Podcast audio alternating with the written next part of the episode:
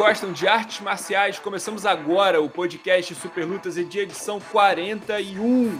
E hoje é dia de Brasil, sempre é Brasil, mas hoje é dia de pachecar, hoje é dia de torcer, porque no último final de semana, José Aldo Júnior venceu mais uma, três em sequência na categoria dos pesos galos, superou Rob Fonte na decisão unânime. Falaremos disso, dessa grande atuação.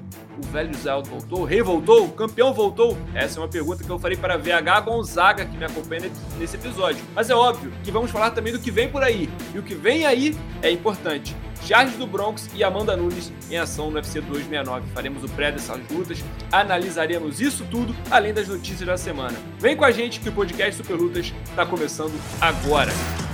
Super Lutas Podcast. Tá pronto para o combate?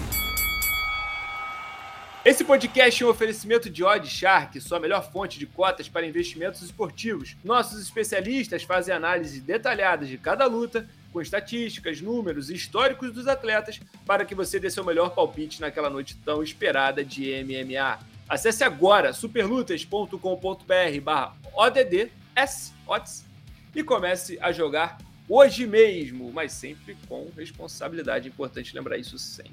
Vamos começar pelo último sábado, VH Gonzaga, começando agora o podcast Super Lutas, edição 41. Agora Vera, agora valendo, valendo de verdade. Valendo de verdade da mesma forma que a vitória de José Aldo valeu. Cinco assaltos foi o que o nosso querido peso Galo precisou para superar Rob Fonte, uma luta que era tida com certa insegurança pela comunidade, muita gente falando que o Aldo ia perder, muita gente dessa live, VH, sabia que uma cada duas pessoas dessa live aqui, desse podcast, não acreditaram na vitória do, do José Aldo. Quero saber o que você achou daquela luta, que na minha opinião, eu não entendo muita coisa de luta, mas na minha opinião, o José Aldo venceu aquela luta nos últimos cinco segundos do primeiro round, quando ele conseguiu aquele knockdown. Depois daquilo, o Fonte não se achou mais. Mas quem entende aqui é você, VH Gonzaga. Então, Tarso, isso que o Aldo fez no sábado é uma lição para você que disse que Rob Fonte era favorito no evento. Então, que fica esse chupa-taço Errou, errou feio, porque a gente está falando de José Aldo, um grande atleta. Mas agora sério. Calúnia, hein? Começamos com uma calúnia, brincadeira aí. Mas para quem acompanhou, durante a semana, né, eu, eu falei sim que o Rob Fonte era favorito para a luta. Mas assim, não deixei também, vou, vou me defender aqui o tempo inteiro, porque cabe também as, cabem as críticas aí, mas eu também vou me defender. Falei também do retrospecto do José Aldo, que tem evoluído no peso galo, que eu sempre vou discordar de quem fala que o Aldo acabou. Não, o Aldo se reinventou e agora tá, pessoal do chat, mais uma prova do tanto que tá levando a sério esse compromisso, esse sonho mesmo, essa motivação de conquistar o segundo cinturão pelo UFC. E a gente viu um Aldo mais evoluído ainda. A gente tem falado muito dessa questão de degrau ele passou ali, acabou perdendo né, a disputa de cinturão vago pelo Pitrian, pro Pitrian, e aí entendeu, pegou é, Marlon Vera, na sequência, na, e depois subiu, pegou Pedrinho Munhoz, na sequência subiu Rob Fonte. É, eu, eu, disse ali na, na, na, segunda-feira, no sábado também, que eu, eu, eu acredito ainda que esse peso galo é muito complicado e a partir do quarto colocado vai ficando cada vez mais difícil. É, isso aí é a lei natural ali da divisão e o Aldo conseguiu provar para o Rob Fonte que eu disse também que o Rob Fonte poderia levar melhor na trocação. Levou, né, no primeiro, pelo menos no, no, começo do primeiro round ali, até tomar aquele knockdown. Eu fiquei realmente preocupado. Falei, poxa, era, e era uma, uma, é, uma análise que eu fiz que eu tava, claro, eu fico feliz de, de ter errado nessa. Porque é justamente isso, a gente torce pro José Aldo e a gente quer que ele vença. E ele foi provando é, que, que tá mais evoluído, que é mais experiente, e isso é o que a gente tem que botar aqui na cabeça. O Aldo não tá voando igual ele voava no peso pena, ele é um outro lutador agora. E também colocar na cabeça que o Aldo tem pegada para nocautear qualquer um da categoria. Se pegar no lugar certo, a gente viu o Rob Fonte sentindo algumas vezes ao longo da luta. E também vamos valorizar um pouquinho. O Rob Fonte é um grande lutador, cara. Ele entregou também 25 minutos ali lutando com um cara que a gente viu admiração ali na pesagem mesmo. Você... Não, eu só ia complementar isso que você estava falando, porque o Rob Fonte mostrou que ele merece estar ali naquela conversa, né? Sim. né? No, sentar na mesa do, dos rapazes grandinhos do peso galo. Com certeza. Porque assustou o áudio em alguns momentos. E assustou a gente também, que quando a gente fala de brasileiro é, enfrentando um atleta de outro país, a gente não tem problema torcer, cara. Isso aí é da gente, tá com a gente. A gente, antes de qualquer coisa, antes de se tornar é, profissional do MMA, a gente torcia. A gente gosta nossa... muito, gosta a muito. A gente gosta muito. Então, e aí a gente cresceu vendo o José Aldo campeão e tal. E agora a gente vê, tá? Uma conversa que a gente. Não sei se você ia me fazer essa pergunta, mas eu vou, acho que eu vou te antecipar aqui. Porque a gente já pode falar, se, se não houvesse hoje o, o Dillashaw que voltou vencendo e tem essa moral com o UFC, a gente poderia falar assim, não é o que o UFC deve querer fazer, mas Aldo já disputa o cinturão? Poderia. Se não existisse ali o TD de Lachó, a gente não sabe quando vai voltar. A expectativa para fevereiro ali que ele volte a treinar mais forte. Então, meio do ano. E, e já podemos falar sobre isso. O Aldo disputando o cinturão e também, depois disso, falar dessa maturidade do Aldo, que não pediu a disputa do cinturão. Ele tá entendendo isso. Eu falei isso também muito ao longo da semana. Entendeu que é, ele teve muita pressa enfrentando o Petrian ali no ano passado, foi derrotado por um cara que hoje é melhor que ele. Então, tá entendendo? Cada, cada luta que ele fizer com um cara do nível do Rob Fonte é muito mais acréscimo, é muita vantagem para ele vencer uma luta dessa. Não, eu, e eu quero, eu quero entrar nesse assunto aí que você tá fazendo, puxar o bonde com você, só pra. Não é nem pra pedir pra mudar o, o destino, não, é só pedir pra fazer uma parada rapidinha. José Aldo pediu luta, né? Como você falou, não pediu o cinturão, pediu luta dentro do cage ainda, pediu de Lachó, que você estava comentando, para fevereiro. Me parece um time que funciona pro José Aldo, né? Funciona pro José Aldo esse time. É uma luta interessantíssima, VH. É, é, é, seria novamente um teste que o José Aldo entraria como azarão, você vê dessa forma.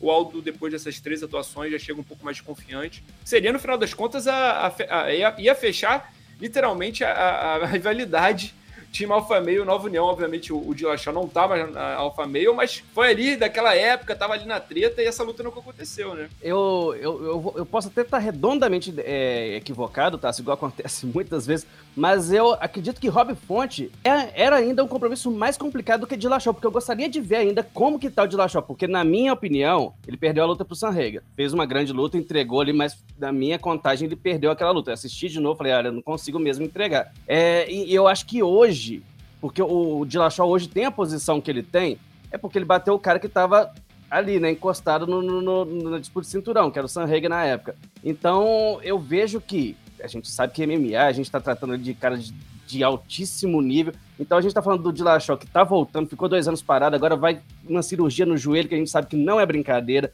e é um cara que, igual o Aldo, que chuta muito bem a base.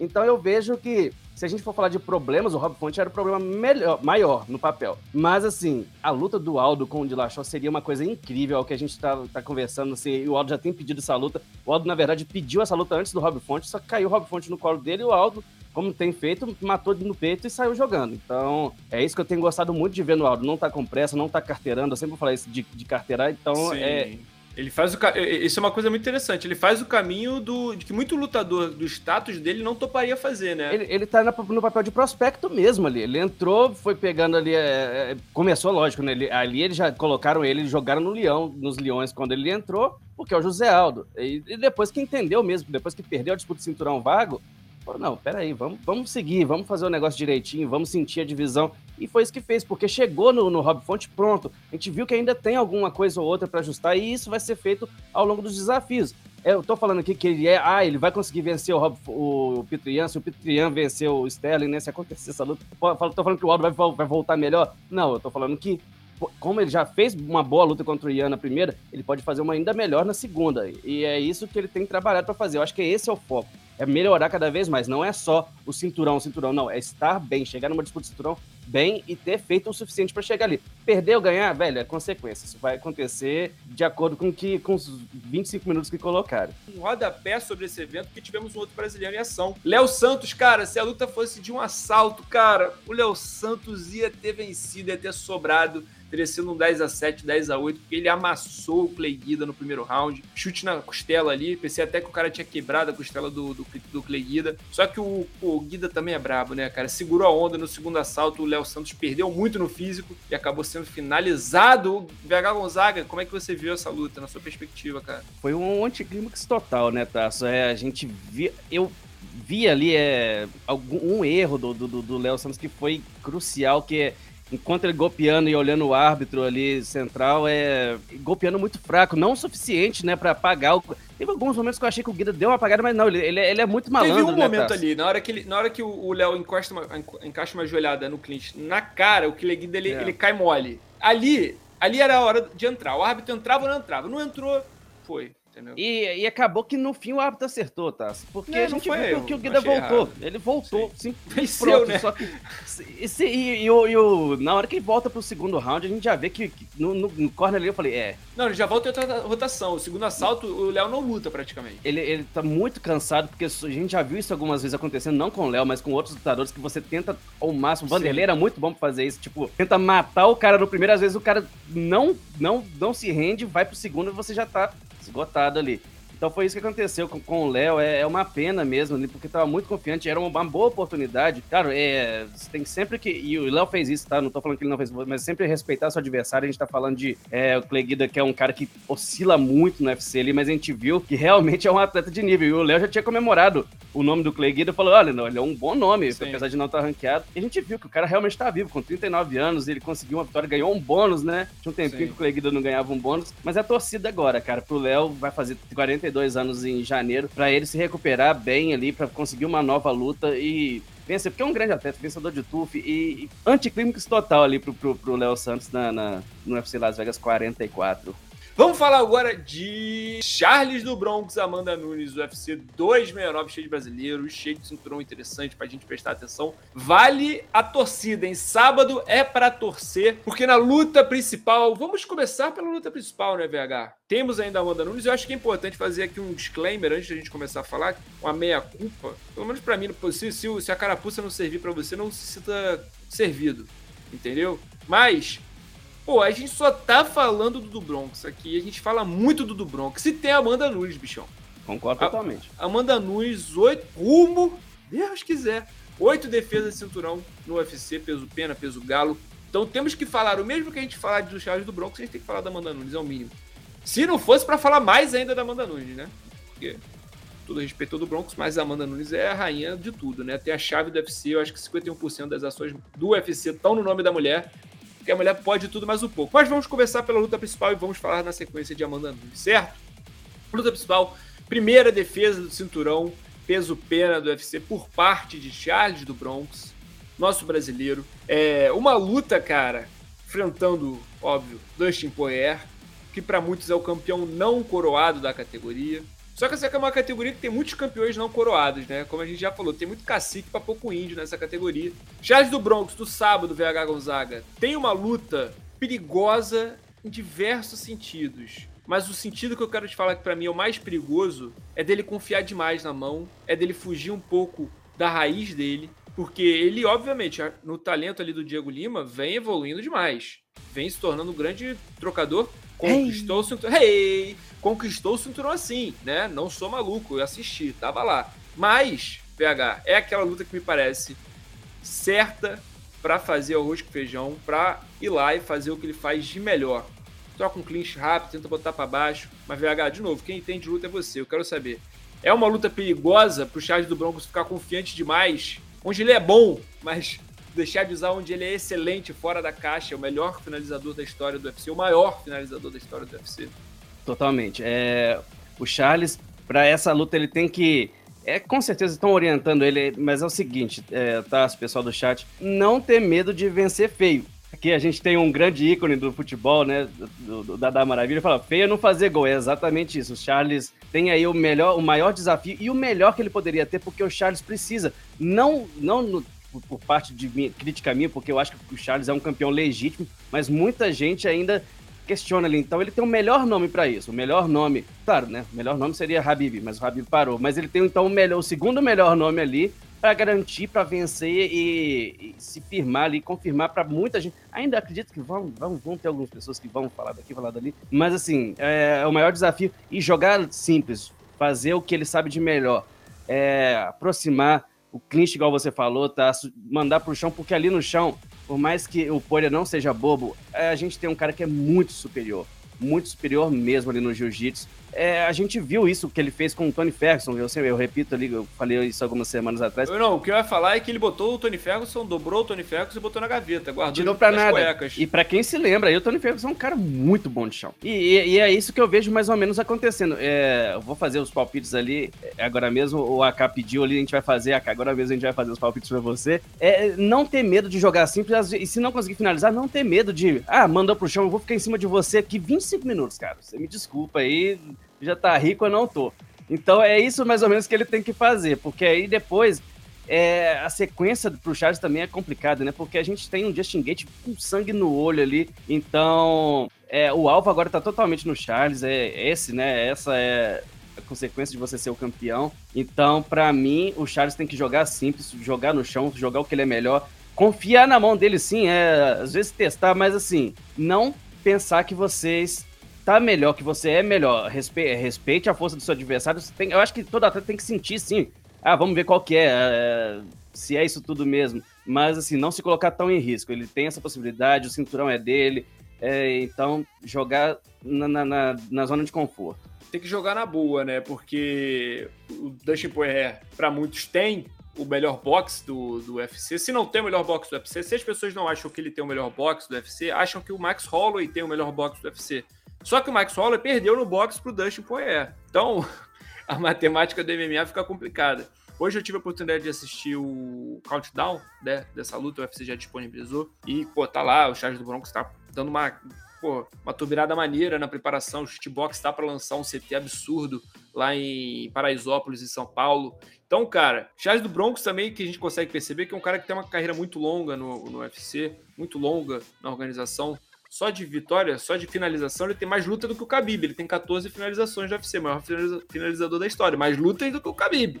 Só que antes da primeira luta, do antes da luta do Charles contra o Chandler, eu falei, cara, olha o Chandler, né, mano? O cara tá treinando lá nos Estados Unidos, na Sanford MMA, na, na Flórida, com pô, uma, estrutura absurda, surreal. O cara faz o treino com os me nas melhores equipamentos, com, alguns dos melhores caras do planeta. E o Charles do Bronco, pô, querendo ou não, tava treinando, pô, é, no terreno atrás, ali na casa, é, onde ele montou aquele CTzinho, né, meio Tailândia, não sei onde exatamente é, não sei se é na casa do, do macaco, não sei se é na casa dele mesmo. Então, claramente, a estrutura era diferente, mas agora a gente tá vendo que as coisas vão ser construídas e vai aumentando. Da mesma forma que a gente viu o José Aldo durante anos, anos, anos sendo o melhor do mundo e não saindo do Brasil, é legal também de ver o Charles do Broncos fazendo esse caminho, né, cara? dele se manter aqui, dele buscar crescer aqui dentro. E, pô, é vencer. Se ele vencer, vai vencer um cara da ATT. Isso também é a bandeira brasileira que o Charles do Bronx leva, né? Porque ele vai estar batendo de frente não só contra o Dusty Poirier, não só contra um gringo, mas contra o cara que representa a maior academia do planeta, que tem brasileiros importantes lá, como a própria Amanda Nunes. Mas tem um pouco disso, né, cara? De mostrar que o Brasil não só tá em uma fase boa no MMA, temos campeões, temos nomes relevantes, mas olha só, dá para treinar aqui ainda, dá para mostrar que, que lutando aqui, treinando aqui, você chega lá em cima. Porque em algum momento ali, parece que isso se perdeu, sabe? principalmente com o advento da visita para outras academias lá fora. A própria ATT recebia muito brasileiro, recebe muito brasileiro, ficou mais fácil, mais viável. Mas é legal de ver isso, né? Camp brasileiro contra o camp norte-americano novamente tão forte. É exatamente isso, Tassi. E eu acho que o, o, Charles faz muito isso, de levantar essa bandeira mesmo. Porque a história do Charles para chegar lá é, é aquilo que, que, que, a gente, né, que, que, a gente gosta tanto de, de, de, A gente tem muitos esses exemplos no futebol, né?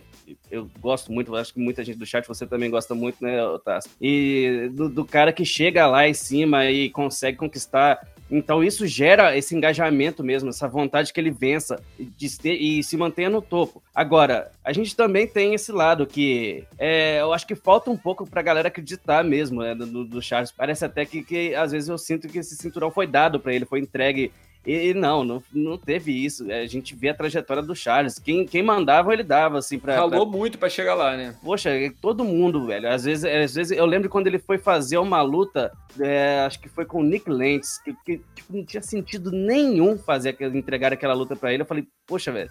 Imagina numa dessa o Charles perde e não é Deus, mas assim. E ele simplesmente sendo um bom funcionário para você foi é lá. Um castelinho de carta, né, cara? Mesmo que, mesmo que não caia tudo, mas você perde boa parte do seu trabalho ali. Exatamente. E por, e por saber que você não é um cara que provoca, você não é um cara que vende, vamos ser sinceros, né? Um cara que vende ali pro público norte-americano. É, e é isso aí, você perde uma luta dessa, uma bobeirinha ali, você é mandado lá para baixo de novo. Então o Charles fez tudo ali o que precisava, todos os caras que o UFC colocou, até que chegou uma hora que o UFC falou: olha, não tem mais nada que a gente não possa fazer. Não tem como fugir, né? Não, não, não tem dá, como né? fugir mais. É, até imagino que se o Habib tivesse ficado ali no UFC, o Charles, o Charles ainda teria que fazer mais uma ou duas lutas para tentar essa disputa de cinturão. É, eu acho que eles tentariam de alguma forma fazer esse, esse é, Habib McGregor 2. Mas assim, melhor pra gente, o Habib parou, o Charles chegou lá. E, e sim, a gente coloca isso de vai ser um pouco, vai ser bastante, na verdade, essa coisa de ah, Brasil versus Estados Unidos, ou Brasil e, e resto, de academia, resto das academias. A gente tá falando de, disso mesmo que você falou, Charles, montar uma estrutura ali caseira para ele, para conseguiu chegar no topo vencendo um cara igual o Michael Chandler, que é o, era o rei né, do Bellator antes de chegar o Patrício. E não é pouca coisa, é muita coisa e eu tô muito confiante nessa vitória. Vega Gonzaga, agora a hora de falar do Common Event. Mulher brasileira, mulher campeã, leoa, braba, sinistra. Amanda Nunes. Cara, lembra quando a Cyborg era inalcançável e ela era a melhor de todas? Até, até para muitos hoje, até hoje é. Né? Até hoje tem resultados interessantes. Mas se eu te falasse, se eu te falasse que existiria uma mulher brasileira também que viria, amassaria a Cyborg né, cara, com todo respeito, mas amassaria Cyborg no UFC ainda, chegaria a sete defesas de cinturão, incluído cinturão peso pena e peso galo. Cara, tu acreditaria que existiria uma mulher assim? Porque Amanda Nunes, eu acho que ela, ela é. Ela é em inglês existe uma, uma expressão chamada larger than life maior que a vida, né? Maior que a realidade. Ela, ela, Amanda Nunes é um monumento, é uma coisa, é um fato histórico que vai passando da forma que ela domina, ela muda o MMA feminino a cada atuação mas está faltando competitividade. O VH vai enfrentar a Juliana Penha na luta no Common Event desse UFC 269. Cara, qual é o panorama para essa defesa de cinturão da Amanda? É, é, é garantido a Amanda Nunes vencer nesse sábado? É, não, essa, essa pergunta foi, foi injusta, porque se a gente falar do, do cenário, praticamente impossível. Mas a gente já viu algumas coisas acontecerem nesse esporte, né, Tassi? Mas assim, igual a gente falou, né? Acho que uma sempre vai levar a outra, principalmente quando a gente fala ali do nível das duas. sempre que a gente falar de Amanda, vai ser inevitável a gente falar de Cyborg por, por algum tempo. Não sei se para sempre, mas até agora a gente, a gente, já falou. Você já puxou o assunto, já falou. E eu comecei 10 segundos já falei Cyborg também. Igual a gente falou da Cyborg, da última luta dela no, no Bellator, eu falei, cara, pior adversária que a Cyborg já teve nos últimos, teve nos últimos anos. Não deu outra. Isso aí não é, que nem eu falei, não, não é coisa de, de se vangloriar, não. Era tava ali, tava, era previsível o que ia acontecer.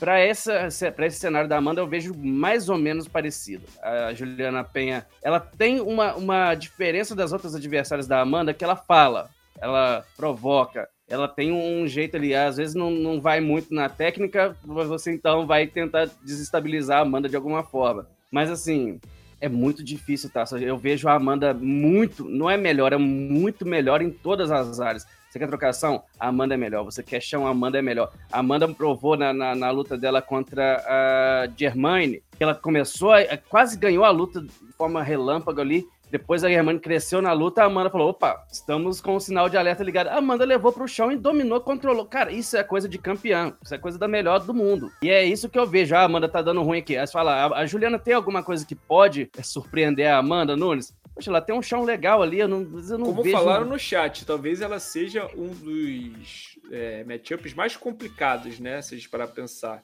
Sim, só é... que é só um matchup, é só o estilo de luta, né? É o, o resultado de luta... em si falta um pouco ainda pra Juliana. Exatamente, o estilo de luta pode ser complicar a vida, mas não quer dizer que vai. É, pode ser a gente colocando uma. Se você botar uma Ferrari Exato. 94, 94, para bater um pega com gol bolinha 2008, a Ferrari 94 vai ser melhor, né? Você vai falar assim, mas, mas olha, um carro é mais novo do que o outro, o carro é mais. Auto... Não, foi péssimo. Eu não entendo nada de automobilismo. Foi péssimo essa minha, essa minha não, Mas eu, eu, eu, eu, eu acho que é comunicação. É... Eu entendi. Você entendeu? Eu entendi. Então tá bom. Então, desculpa quem não entendeu, peço perdão. Mas é mais ou menos isso. É, a gente olha aqui, quais foram as últimas adversárias da Amanda no peso galo? A Germaine, a Holly, pessoas que poderiam mesmo dar. A Holly tem aquela muito boa no boxe, né? Foi ali que ela chocou o mundo, mas a Amanda ganhou dela ali. Entende? É, é, a Amanda tá em tão alto nível. Eu só, eu só penso assim: vai ter um momento, é, isso é o que eu imagino, que a Amanda vai ficar de saco cheio e sempre, toda live eu tô falando isso. Tá ficando Pô, até Mas assim. alguns anos atrás, lá em 2008, 2018, 2008, não, 2018, ela já tava falando que quem sabe ia jogar bola, tinha time da, lá nos Estados Unidos. Nos Estados Unidos tem muito mais mercado, né? Ainda mais a Amanda Nunes, campeã do UFC, UFC. Pô, com certeza algum time ali feminino ia pô, fazer alguma grana em cima da Amanda Nunes, botar a mulher para jogar fora, que ela é brasileira. Com certeza joga melhor do que metade da, da rapaziada que tá lá também. Mas é, ela com certeza ela tem opções e tá olhando para fora, né, VH? É, eu, tá assim, quando a gente fala, a gente tem até uma. A gente vai fazer momento notícias hoje? Porque senão eu já trago essa informação. Já joga, aqui. já joga aí. Vamos falar só do, do, do, vamos, do vamos. cinturão. É, porque ela falou ali, é, saiu hoje, tá no, no, no, no site Superlutas, notinha do, do Gabriel Parelli. E falando justamente isso, ela falou que é, não tem muito tempo de carreira a mais e cobra adversários de nível ali para o UFC, porque se você olha ali, a, a, Juliana chegou no terceiro no ranking, mas porque é, acho que é Germânia que saiu do, do, do, ranking, né? Então ela subiu ali, não foi por méritos. E você olha ali o, o nível de, de, competição que a, que a Amanda está enfrentando nesse sábado. A, o, o, o, retrospecto recente da, da Juliana. Ela vem de vitória, só que antes ela perdeu para Germânia, que perdeu para Amanda. É, e a outra derrota dela foi para Valentina Shevchenko. Tudo bem, aí a gente, né? A gente já, já, a gente entende o que aconteceu ali. Mas é um atleta que vem de em quatro lutas, ela tem duas derrotas e duas vitórias. Enquanto a Amanda, a gente tá falando de uma mulher que não perde desde 2014. Por aí. Isso, que ela perdeu pra Cat Desengano. Ela perdeu pra Cat Desengano. Então a gente tá falando de um atleta que tá no alto nível há muito tempo. E repito, a única preocupação que eu tenho é que chegue um momento ali que a Amanda não tá com aquele tesão de treinar mais. Você falar, ah, não sei porque aí, quanto tempo você vai levar fazendo isso? Ah, você vai. Não, não falo nem menosprezar, espero que vocês entendam o que eu quero dizer. É tipo, você não vai acabar perdendo. fica vacilante, né? É o tipo de esporte é, que você não fica pode vacilante. Como a gente falou isso pro Poirier, né, cara? É, às vezes a sua cabeça tá fora ali da parada, se você acha que você poderia estar, tá, de repente, fazendo coisa melhor com o seu tempo, coisa melhor com a sua saúde, ainda mais agora ela que é mãe, né? Isso. Coloca muita coisa em perspectiva, você, você, você se torna passível ali. Mas olhando ao nível de competição, porque esse nível de competição da Amanda, na boa, desde, desde que ela enfrentou a Cyborg, é, ninguém ali, a gente fala, caraca, meu Deus do céu, não, agora e. É, e, é de não, e é de não chegar perto mesmo, a gente tá é. tá falando de um nível de competição. Você lembra do mantém, Neymar do Santos, é... antes, antes, do Neymar sair do Santos, era uma coisa Exatamente. impressionante. E ela não perde, ela tá sempre é, tentando encerrar a luta, tá sempre buscando interrupção. Ela, isso é louvável nela, ela manter a, a seriedade, a cabeça que ela tá mantendo, enfrentando uma competição bem abaixo dela, né? E não é nem o caso, tipo assim, falar, ah, a Honda também enfrentava competição abaixo, por isso que ela sobrava também. Desculpa, mas eu não acho que, que encontraremos uma, uma Holly Holm, né, para Amanda Nunes. Acho que a Amanda Nunes tem tudo para se aposentar da forma que ela quiser.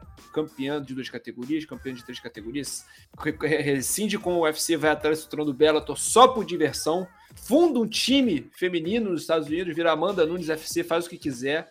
Entendeu? Acho que ela tem tudo para escolher o caminho dela, né, Vega? Tem idade para isso, né, Tassi? Ela tá com 33 anos agora, assim, e. Mais nova é... que o Aldo. Mais nova que o Aldo. O Aldo tá com 35, não é isso? pelo esporte, tá? Já, ela já fez. Então, é, é, o meu medo é esse. Eu não acho que vai acontecer uma, uma, um absurdo, uma tragédia nesse final de semana. Eu realmente não acho, acho muito difícil acontecer. Muito difícil mesmo. Mas é, é eu acho que chega um momento na, carreira da Amanda que, se ela perde, vai, vem aquela frase: ela não precisa provar nada para ninguém. E é uma parte que é uma das vezes que isso faz muito sentido, essa frase. Amanda, o que, que a Amanda tem que provar? Tipo, se ela perder para Juliana Penha Juliana Penha é melhor do que a Amanda Nunes aonde? Quando? Chris Weidman é melhor que o Anderson Silva aonde? Quando? É, entende? Esse mesmo tipo de comparação. Eu acho que aí eu não posso vai definir chegar... a carreira, né? Vai definir o não, status não de campeã de uma das categorias que ela é campeã. A única parte que me preocupa é que se acontece, em algum momento, se algum momento acontecer, é ela querer voltar. E esse voltar aí é que é o perigo, que às vezes você não encontra mais aquilo. Então, eu, eu, eu, entendo esse pensamento da Amanda de, ah, não sei quanto Cara, você, mais você vai foi ser. profundo, VH. Isso me parece uma pessoa que saiu de um relacionamento, tentou reatar e não foi mais a mesma coisa. Mas tudo bem, se a gente conversa em off, a gente pode conversar em off, eu vou tentar te entender melhor. Mas eu entendo isso que você fala, de fazer um retorno e o retorno não ser tão triunfal assim, né? Até porque o nível de, de atuação que ela tá mantendo hoje, pô, é, ela tem que voltar, não, não pode voltar mais ou menos, né? E o que a gente viu com. Ah, eu não tô colocando o McGregor no nível da Amanda Nunes. A Amanda Nunes, é, no esporte, dentro do octógono, fez muito mais. Muito mais que o Conor McGregor. Mas assim, o McGregor acabou se perdendo ali na, na, na, na, condição que ele não consegue voltar mais. Foi o que a gente discutiu ali sobre. Que o Anthony Smith falou uma coisa que eu concordo muito nessa parte que, que eu falei também na outra live, que foi que o Conor tá tão desesperado porque ele perdeu uma coisa que todos os atletas mais pobres, em entre aspas, tá? eles têm isso. Aquela vontade, aquele aquele aquela busca por aqueles 50 mil de bônus, sabe? Que, que às vezes um lutador ganha e fala, tipo, você ganhou 50 mil. Pô, cinco, vamos, vamos falar a verdade. Para um, um, lutador brasileiro médio que chega no UFC, um cara que, pô, vive, vive, não vive uma vida de luxo, como o próprio Charles do Bronx, campeãozão boladão, também não vive, não vive uma vida de luxo, tá, tá com certeza agora vivendo melhor, Mas você pega um cara. É, se, se, um brasileiro estreia, você pega 50 mil dólares de bônus. Na boa, isso, isso dá uma leve mudada na vida da pessoa, né? Não, a pessoa, a pessoa muda, é, consegue um respiro, né? Principalmente com um atleta, consegue botar a cabeça fora d'água, na, na realidade que a gente tem no Brasil, principalmente. E se você souber administrar ali, tá? Se você realmente muda, você muda a vida de uma pessoa ali, sim, é claro, não é para sempre, mas você tira a pessoa de um lugar e coloca no outro, literalmente. Então é esse tipo de perspectiva que a gente fala ali quando a gente é, combina essas coisas de você chegar lá, tudo, você já conquistou tudo. O que, que falta agora? Vai, vai chegar uma adversária? Que aí a, a, Amanda vence essa luta no sábado, qual que vai ser a primeira coisa que eu vou perguntar para ela na coletiva? E agora? Não, e agora, e, Gregório? Valentina Shevchenko. Vai, e aí eu já são duas coisas que eu penso assim. Se eu sou Amanda, eu não lutaria com a Shevchenko de novo, mas pelo, e por outro lado, quem que tem mais pra eu lutar? É, Meu irmão, é só se a Shevchenko começar a tomar muito whey protein, não isolado, com bastante carboidrato.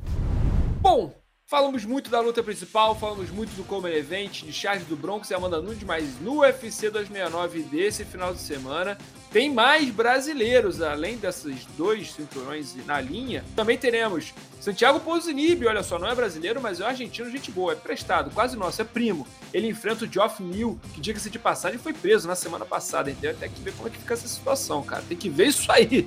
Ex-campeão dos Galos também, cara, o Cody Gabriel fará sua estreia no peso mosca, vai enfrentar o Kai Cara France, luta dura. E na luta que abre a segunda metade do evento, teremos o brasileiro, cara, Raulian Paiva, enfrentando o Shannon O'Malley. É hora de ó, descarrilhar um trem aí, hein, VH? Hora de descarrilhar um trem do hype. E no card preliminar também teremos outras grandes lutas, cara. Teremos o ex-campeão dos pesos galos, Dominique Cruz, enfrentando Pedro Munhoz. Olha só, lutaça no, no preliminar ainda.